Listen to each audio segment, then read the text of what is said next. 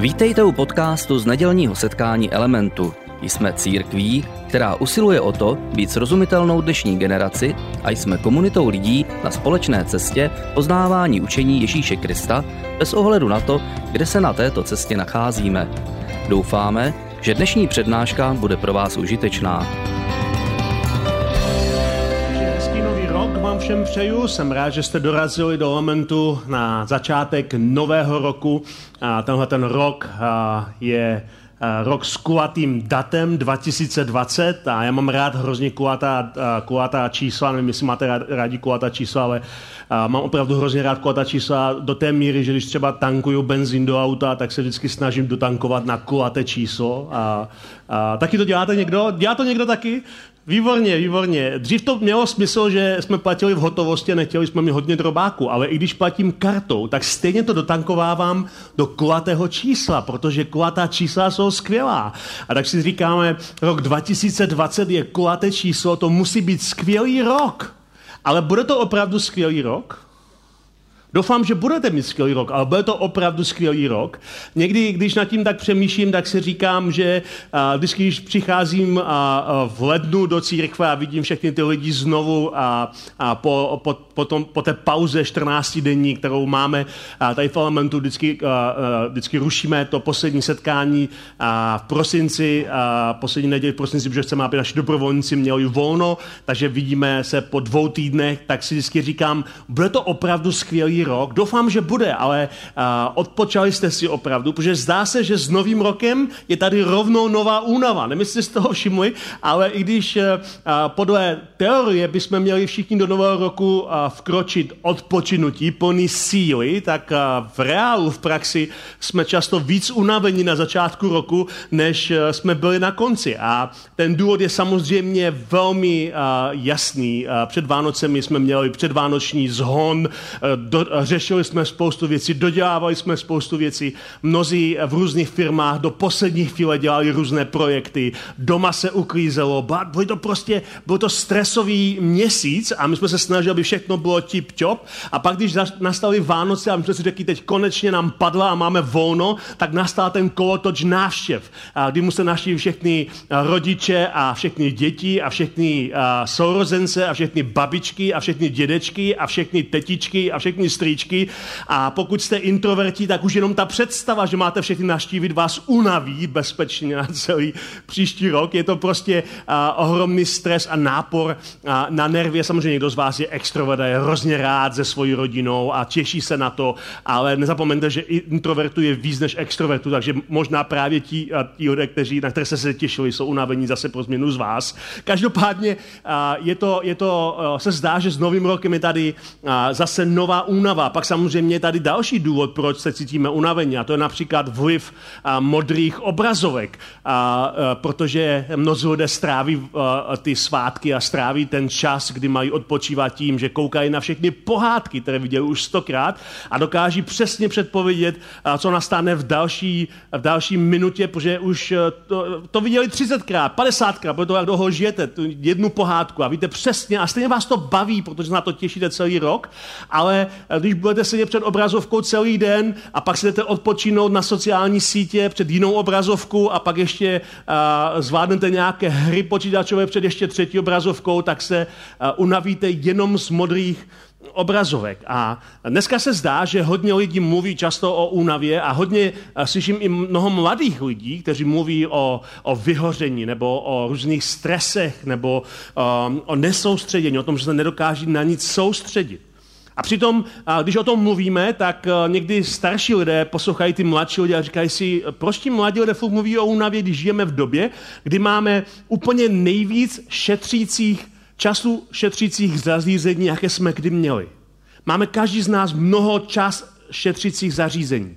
A máme, máme automatické pračky, kde nemusíme chodit někam k rybníku na běžičku a, a mávat valchou. Můžeme si zapnout doma program a běží to samo víceméně. A, Někteří máme dokonce sušičku na prádlo, což je vynikající vynález. Nemusíte ani pořádně sušit to prádlo. Mnozí máme myčky na nádobí, což je vynikající vynález. Kolik jsme strávili času, jenom než jsme třeba po vánoční večeři umyli nádobí a teď jenom zmáčneme program.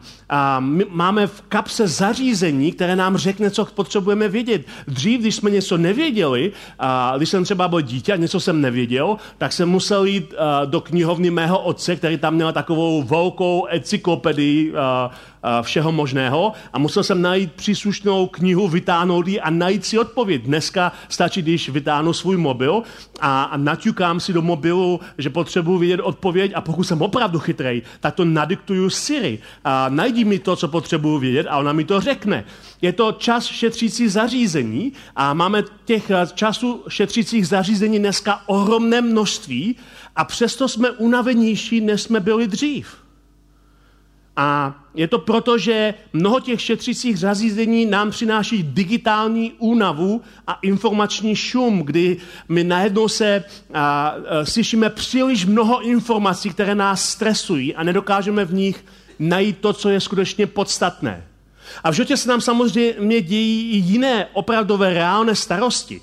Ale někdy ty věci se propojí a vytváří ještě větší únavu. Například často mnozí lidé v dnešní době dělají to, že když onemocní, oni sami nebo někdo z jejich blízkých, tak první věc, co dělají, je, že jdou na internet a vygooglují si všechny příznaky a všechny průběhy těch nemocí, co je čeká. To je ta nejhorší věc, kterou mohou udělat. To množství informací, z níž mnoho je samozřejmě nepřesných, je vystresuje natolik, že ten průběh té nemoci je mnohem horší. Dřívějších dobách, kdy jsme prostě ty informace neměli, tak jsme se museli spolehnout na to, co nám řekl třeba doktor. A dneska si říkáme, je to super, že máme informace, které můžeme si zjistit sami. A je to skvělá věc. Ale do určité míry. Přes příliš informací začne vytvářet ohromný informační šum, který nás začne ubíjet a stresovat. A jsme víc vystrašení a vystresovaní a unavení, než jsme byli, když jsme ještě žili ve sladké nevědomosti. Víte, proč mu říkalo sladká nevědomost? Protože porovnání s tím, že víme všechno, to byla sladká doba. A někdy to, že toho příliš mnoho víme a příliš mnoho zvládneme, nás vytváří stresové postavy, které jsou neustále unavené. Nová doba přináší nové výzvy a samozřejmě a bylo by málo nad tím kroutit hlavou a říkal si, no tak takový je prostě dneska svět, takový je dneska život, nic s tím neuděláme, nikam se neposuneme, tak to prostě je. Musíme to přijmout takové, jaké to je. Pokud něco z toho, co jsem doteď říkal, ve vás rezonuje a říkáte si, jo, skutečně někdy zápasím s informačním šumem, jo, skutečně někdy se cítím unavený, když bych měl být teoreticky odpočatý. Možná uh, je to moc dobře, že jste dorazili na tuhle tu sérii, kterou dneska začínáme, protože uh, od téhle neděle, následující čtyři neděle, celkem pět nedělí, budeme mluvit na téma vznášet se z orly, jak najít obnovu svých sil. Budeme se dívat na nějaké nové návyky, uh, nebo uh, nějaké uh, konkrétní návyky, které nám pomůžou najít obnovu svých sil. A když jsme dneska na začátku té série, tak slova, která řekl Ježíš před dvěmi tisíci lety a svým, svým následovníkům, a jsou slova pro unavené lidi, protože i tehdy bylo mnoho lidí unavených a, a upracovaných. A Ježíš jim říká tyhle ty úžasná slova o odpočinku, která jsou pro, pro mě osobně dobrou zprávou a jsou dobrou zprávou pro každého z vás. Ježíš tam říká, pojďte ke mně všichni, a má to zaznamená ve svém evangeliu, všichni upracovaní a obtěžkaní a já vám dám odpočinutí. Vezměte na sebe mejho a učte se ode mě, neboť jsem mírný a pokorný v srdci a vaše duše najdou odpočinutí. Mejho je totiž příjemné a mé břemeno lehké. Ježíš tady mluví ke svým následovníkům a říká, toho je dobrá zpráva pro vás. Přijďte ke mně a já vám dám odpočinutí.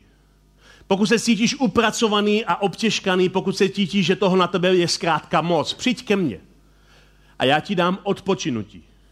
Protože moje jeho je lehké, je příjemné, moje břemeno je lehké. A mně se to líbí, to je úžasné zasíbení, ke kterému se můžeme vracet znovu a znovu. Že Ježíš nabízí něco víc, než jenom odpuštění našich hříchů nebo spasení jednoho dne, až budeme na konci svého života. Tak asi mnozí lidé představují, že o tom je křesťanství, dostat se někde do nebe.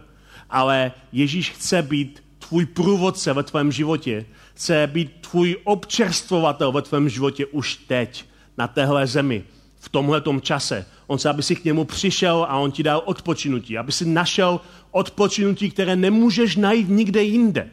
Ani v žádném jiném, na jiném místě nebo v žádné technice, ale můžeš ho najít u něj. A mně se líbí tahle ta pasáž, kterou Ježíš říká, a líbí se mi i, jak to překladají různé jiné překlady, nebo jak to překladají některé parafráze, protože si hrají ze slovy, aby, aby dali vyniknout tomu, jak to asi působilo na ty Ježíšovi posluchače, jak se cítili, když to slyšeli. A třeba Passion Translation překladá tu první část téhle pasáže těmihle slovy. Jste unavení nesením těžkého břemena? Pak přijďte ke mně, občerstvím váš život, protože jsem vaše oáza. Mně se to moc líbí. Jestli jste někdy byli na poušti, tak víte, že poušť je nehostinné místo, a ať už je to taková ta poušť, kterou si představujeme romanticky, jenom písek, nebo taková ta poušť, kde jsou jenom skály, takové ty pouštní křoviny. Je to nehostinné místo, kde, kde nic moc neroste. Ale v té poušti čas od času je oáza. To je místo, kde pramení voda. Je to místo, kde, kde je voda. Je tam čerstvá voda. Protože tam pramení čerstvá voda, tak kolem té vody se vytvoří oáza, kde je život. Kde rostou stromy, kde roste tráva, kde, a, kde migrují zvířata. Je to oáza života. A, a všichni máme takovou tu romantickou představu, kterou jsme možná četli v nějakých knížkách, aspoň já jsem o tom četl jako dítě, kdy někdo popouští, nějaký cestovatel popouští, už umírá žízní a hledá oázu a, a vidí možná jako Fata Morgano, ale pak najednou dojde k té opravdové oáze, kde je život. A Ježíš říká, a mi se to líbí tenhle ten překlad, říká, já občerstvím váš život, protože jsem vaše oáza uprostřed nehostinného a, a uprostřed té nehostinné pustiny únavy vašeho života. Já chci být vaše oáza. Já chci, abych, abys tam byl, byl to místo života, kam jdeš se občerstvit a načerpat. A The Message uh, uh, překlad, překlad tu druhou část uh, té Ježíšovy pasáže těmihle slovy. Uh, naučte se nenucený rytmus milosti. Nevložím na vás nic těžkého nebo nepadnoucího. Držte se mě a naučíte se, naučte se pardon, jak žít svobodně a s lehkostí. A tahle, ta, tahle ten překlad se mi taky moc líbí. Kdy ten autor, uh, který překládá message, Eugene Peterson, on, on mluví o, o nenuceném rytmu milosti. A to je úžasná věc, protože rytmus je velmi důležitá věc pro obnovu našich sil. A o tom budeme v tomhle měsíci mluvit mnohem víc. A tenhle ten verš neříká, že musíme utéct z práce, abychom našli odpočinutí. Protože Ježíš nezve ty, kteří, kteří nic nedělají. Zve ty, kteří se cítí upracovaní a obtěžkaní. Ty zve k odpočinutí. Protože věřím, že uprostřed naší práce a našich povinností můžeme najít obnovu svých sil. Uprostřed toho, co děláme, uprostřed všech povinností, do kterých náš život postavil, uprostřed různých výzev, kterým čelíme, můžeme najít obnovu svých sil. A takže otázka, kterou si kladu a otázka, kterou si budeme klást celý tenhle ten měsíc je, co když pravý odpočinek není absence práce, ale spíše jiný rytmus, který se dá naučit. Tak jako to překládá ten Eugene Peterson v tom message, naučte se rytmus, nenucený rytmus milosti. Co když Opravdový odpočinek není absence práce, jak si mnozí lidé myslí, když nebudu muset nic dělat. Když nebudu muset nic dělat, je pro člověka zhoubná věc. My jsme byli stvořeni jako tvůrčí bytosti. Bůh nás stvořil ke svému obrazu a my nejlépe fungujeme, když něco děláme. Člověk, který nic nedělá, který chce jenom odpočívat, začne nutně degenerovat, protože k tomu nebyl stvořený. Byl stvořený k tomu, aby neustále něco tvořil, aby něco dělal. Práce není ten problém. Problém je, že nemáme správný rytmus. Co když odpočinek, co když obnova sil je o tom, že se naučíme ten nenucený rytmus milosti, že naučíme se nějaký rytmus, že se to dá zkrátka naučit. Najít rytmus ve tvém životě, rytmus přibližování a oddalování se, rytmus intenzity a rytmus ticha.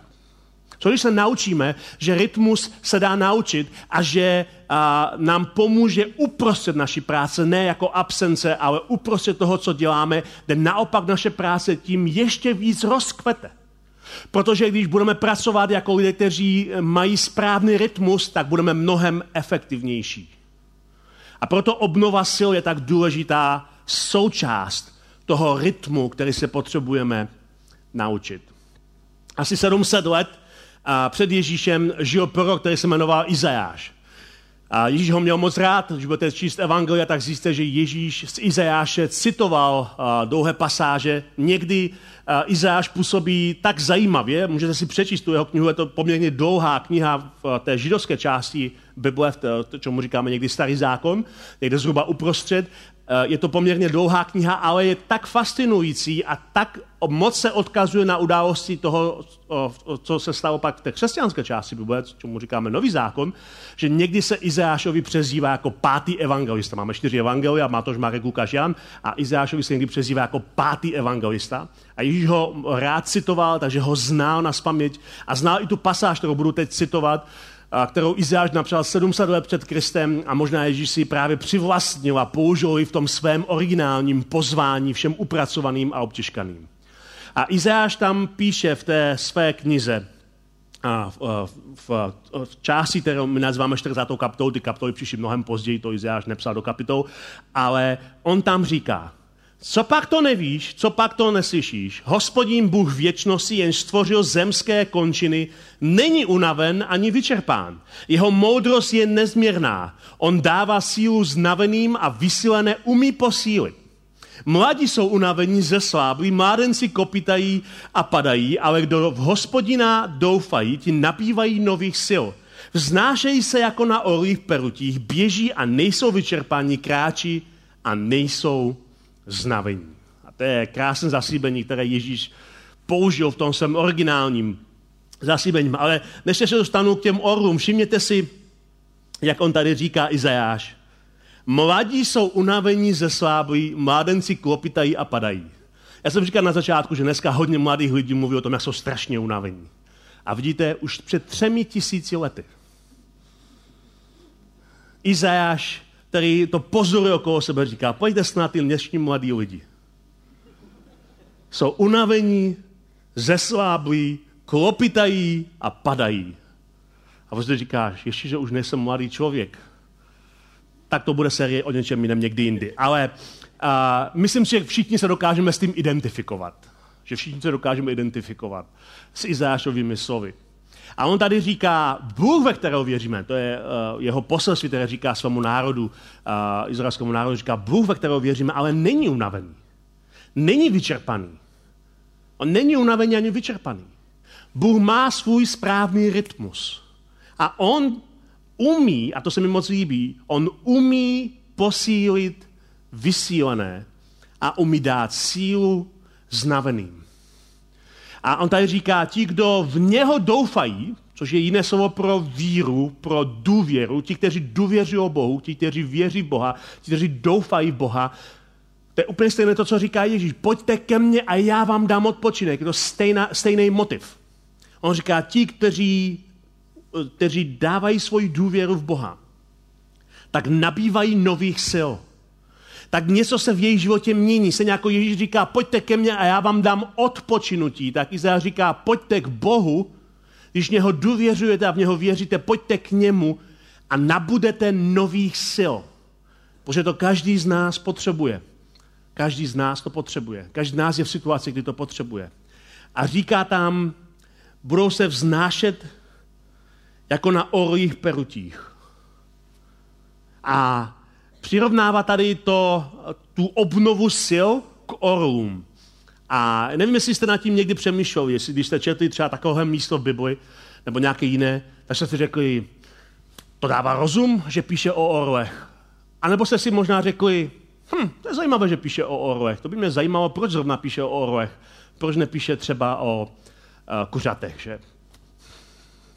Protože orlové jsou znešená zvířata. Orové jsou jedni z nejsilnějších a největších ptáků na světě. A tak já bych se chtěl dneska podívat trochu na orly. Abychom, abychom věděli, proč vlastně Izajáš mluví o orlech. Protože orlové jsou jedni z nejsilnějších a nejskvělejších a nejvíc takových uh, uh, vznešených zvířat vůbec na světě. A není vůbec žádné překvapení, že jako symbol si ho používali velké říše, jako třeba Řím, a ty římské legie měly orlici ve znaku, nebo Rusko, nebo USA. Všichni používají orlici, protože orel byl pro ně majestátní symbol, něčeho vznešeného, něčeho velkého. Orel skální má, může měřit 76 89 cm, váží 3,5 až 6 kg, ale když roztáhne křídla, ta rozpětí křídel má 2 metry. Já měřím skoro 2 metry, tak si představte mě na plochu a vidíte zhruba orla, jak roztáhne uh, křídla. Je to, je to, uh, je to oh, ale přitom je poměrně malý, to znamená, že rosta, má ohromný, ohromný rozptyl. Orové od začátku překonávají překážky. Od svého, ještě před svým narozením překonávají překážky. Když se uh, uh, uh, má orel vylíhnout uh, z vejce, tak uh, už na začátku na zobáku má malý zub, který mu pomáhá rozdrápat to vejce zevnitř a dostat se ven.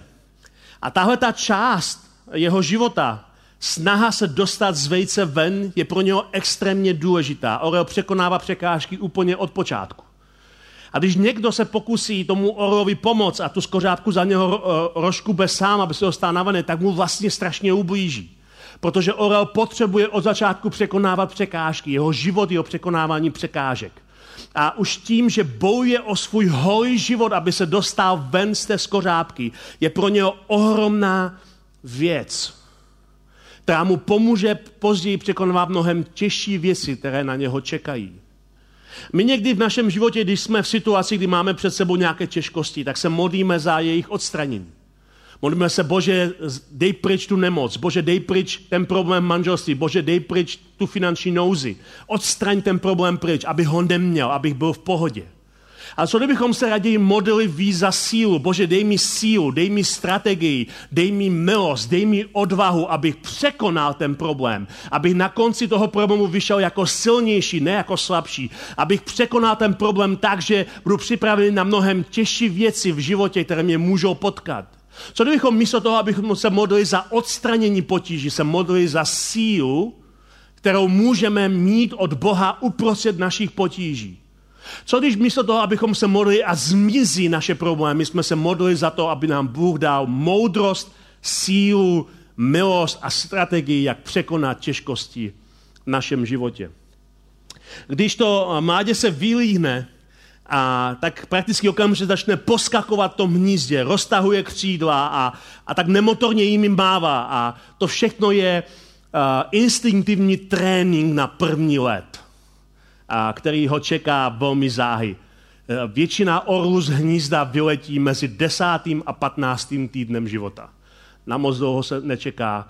A jeho rodiče chtějí, a ten orel vypadne z hnízda co nejdřív. Protože ví, že na, na tom závisí jeho vlastní přežití. Orel se musí naučit létat. Když se nenaučí létat, tak zemře.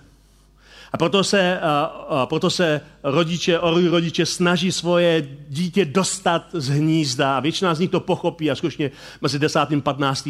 týdnem života z hnízda vyletí. A orové jim ukazují, jak lítat. A dávají jim příklad. Takže orové, ty mláďata modelují to, co vidí u svých rodičů, jak mají se vznášet, jak mají roztáhnout svoje křídla. Ale někdy to nefunguje. Někdy někteří orlí děti, stejně jako některé lidské děti nechtějí vypadnout ze svého hnízda. A většinou to znamená, že budeme mít nějaký nefunkční, nefunkční, nefunkční život a možná nefunkční manželství někdy v budoucnu. A to je téma na někdy jindy, třeba na Family Fest. Ale um, orové na to jdou strategicky. Když dítě nechce vypadnout mezi tím desátým až patnáctým týdnem života, tak orové začnou mít celou strategii, jak dostat dítě z hnízda. Například přestávají mu nosit jídlo do hnízda ale pověsí to jídlo na větev blízkého stromu, aby to, to orlí mládě vidělo to jídlo, ale nemohlo ho dostat, jinak než si tam proto zaletí. Hlad přinutí orlí mládě létat. A když ani to nefunguje, a když tento mládí, to, to orlí mládě drží hladovku, tak jeho rodiče začnou dělat to hnízdo velmi nepohodlným. Když staví uh, rodiče hnízdo, tak ho staví z různých uh, uh, kousků dřeva a z kamení. Je to poměrně ostré. A pak to vystelou různým chmířím a peřím, takže je to měkké. A když a když to mládě nechce z toho hnízda odletět, tak ti orové, ti rodiče začnou vytahovat to chmíři a to peří pryč, aby tam zůstalo co nejvíc ostrých hran, aby to bylo co nejméně pohodlné pro to dítě. Orové udělají všechno pro to, aby vyhodili svoje dítě z domu. Protože na tom závisí jeho vlastní přežití. Oni vědí, že ten orel se musí naučit létat. Protože létání je orlí hvězdná hodina. Jestli v něčem jsou orové naprosto fantastičtí, tak je to létání. Orel asi nejlíp ze všech ptáků dokáže využívat různých proudů vzduchu, takže dokáže se vznášet. Víte, že mnozí ptáci máchají neustále křídlama, jsou takový ti ptáci, kteří máchají křídlama tak, že vidíte jenom vrtule, ale orové moc nemáchají, orové se vznášejí, protože dokáží využívat různých proudů vzduchu. Dokáží využívat teplotních proudů a díky tomu dokážou dosahovat vysokých výšek, o kterých se jiným ptákům ani nezdá. Orosu bradatý například lítá do výšky 8 kilometrů. 8 kilometrů. To je letadla lítají dopravní ve výšce 10 kilometrů. Takže to je skoro jako dopravní Airbus.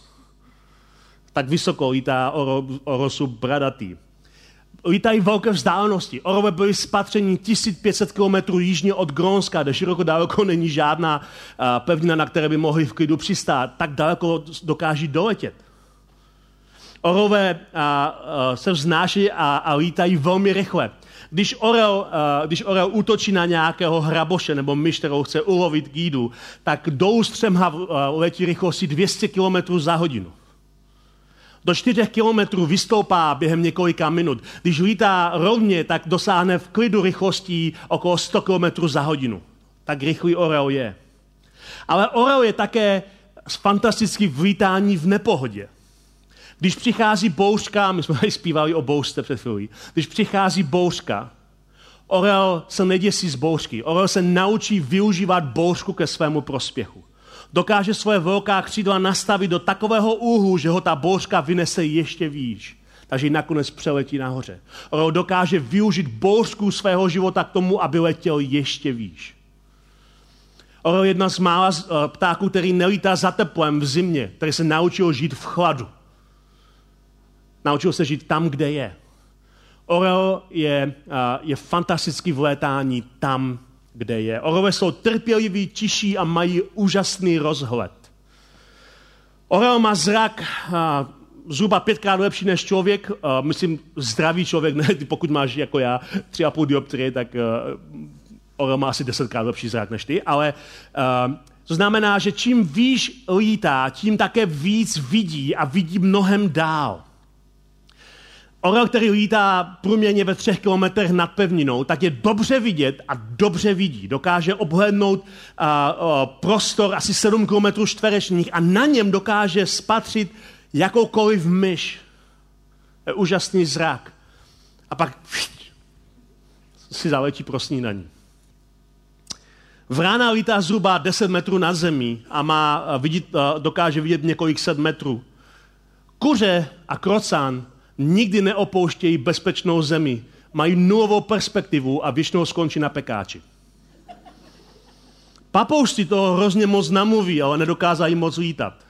Ale orel, jak lítá vysoko, má úžasný rozhled. Jeho oči mají, dokáží vidět v 275 stupních, takže vidí, co se děje kolem něho. Vidí skoro až dozadu.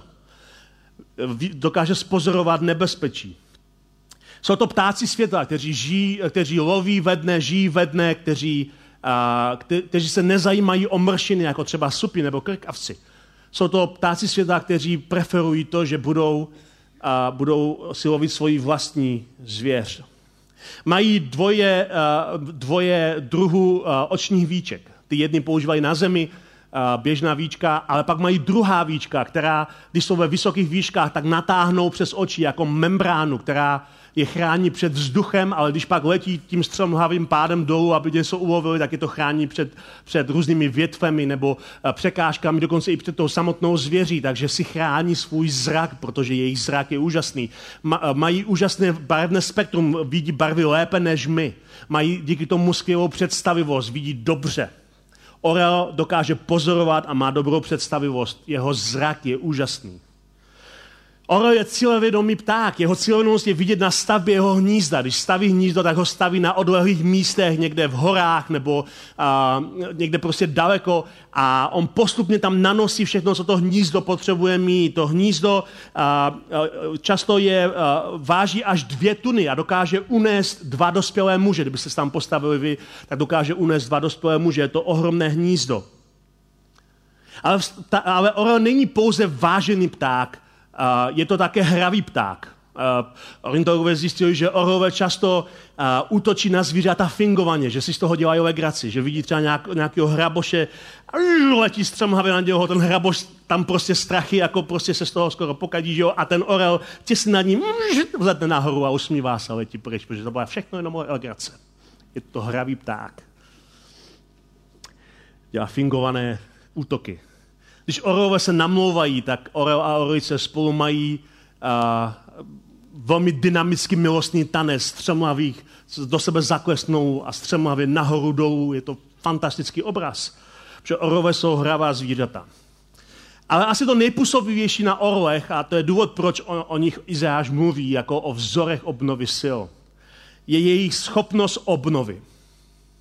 Protože i v životě orla přijde konkrétní moment, kdy začne zpomalovat, kdy začne být unavený, kdy jeho peří už je uh, unava materiálu, začne uh, jeho pera vydávat pištivý zvuk, který při vysokých rychlostech začne varovat jeho kořist. Když slyší, že se blíží orel a dokáží včas utéct, vstupí se mu drápy. Na, nos, na zobáku se mu usadí uh, zvapně, zvapně, uh, zvapnětavá usazenina. Začne prostě začne být unavený životem. A tehdy orel prochází obnovu svých sil. Často odletí do hor, pryč daleko od všeho ostatního a tam prochází obnovou sil. A dělá to tak, že nejdřív si vytrhne všechny ty unavená péra ze svého těla. někteří orové se oškupou úplně dohola a čekají zhruba 40 dní, než jim doroste nové peří. Jiní vytrhávají jenom některá poškozená péra, které, které si všimli. Pak jdou a umyjou se v ledové čerstvé vodě, kdy ta špína, kterou, kterou, která na nich utkvěla různé skvrny a parazity a staré peří a bláto a to všechno ta ledová voda odstraní pryč. A pak, než jim doroste peří, tak pomalým a vytrvalým třením o skálu odstraní pryč usazeniny ze svého zobáku a podobně si brousí také znovu svoje drápy. Ta fáze čištění, broušení, vytrhávání, drhnutí a omývání je pro orla ohromně důležitou součástí jeho příběhu. A když po několika týdnech takovéhle očisty a obnovy znovu slétne dolů, tak vypadá jako nový orel. Jako obnovený orel. Jak by prošel uh, nějakým improvementem, jak by prošel nějakým, uh, něco se prostě v něm, něco se v něm stalo. Obnoví svoje tělo, vyostří svoje drápy, svůj zobák, nechá na různové peří, je čistý a je připravený k další fázi svého života. To je fascinující obraz na orlech. A proto Izajáš říká v té své 40. kapitole, že kdo v hospodina doufá, ten nabývá nových sil vznášejí se jako na olých perutích, běží a nejsou vyčerpaní, kráčí a nejsou znavení. To, k čemu vás si pozbudí tenhle ten měsíc, budeme mluvit o tom, jak se můžeme vznášet jako orové, je to, abyste se naučili ten nenucený rytmus milosti. Rytmus, který potřebuje v sobě zahrnout i ten čas na obnovu. Čas, kdy musíme najít si prostor, umít svoje duše, vytrhnout pískavá péra, obrousit svoje drápy, nabrousit si znovu svůj zobák. Příští týden začneme tím, že budeme mluvit o tom, jak můžeme začít jednoduchým principem na ostřování sekery. Plus na vás těší příští týden.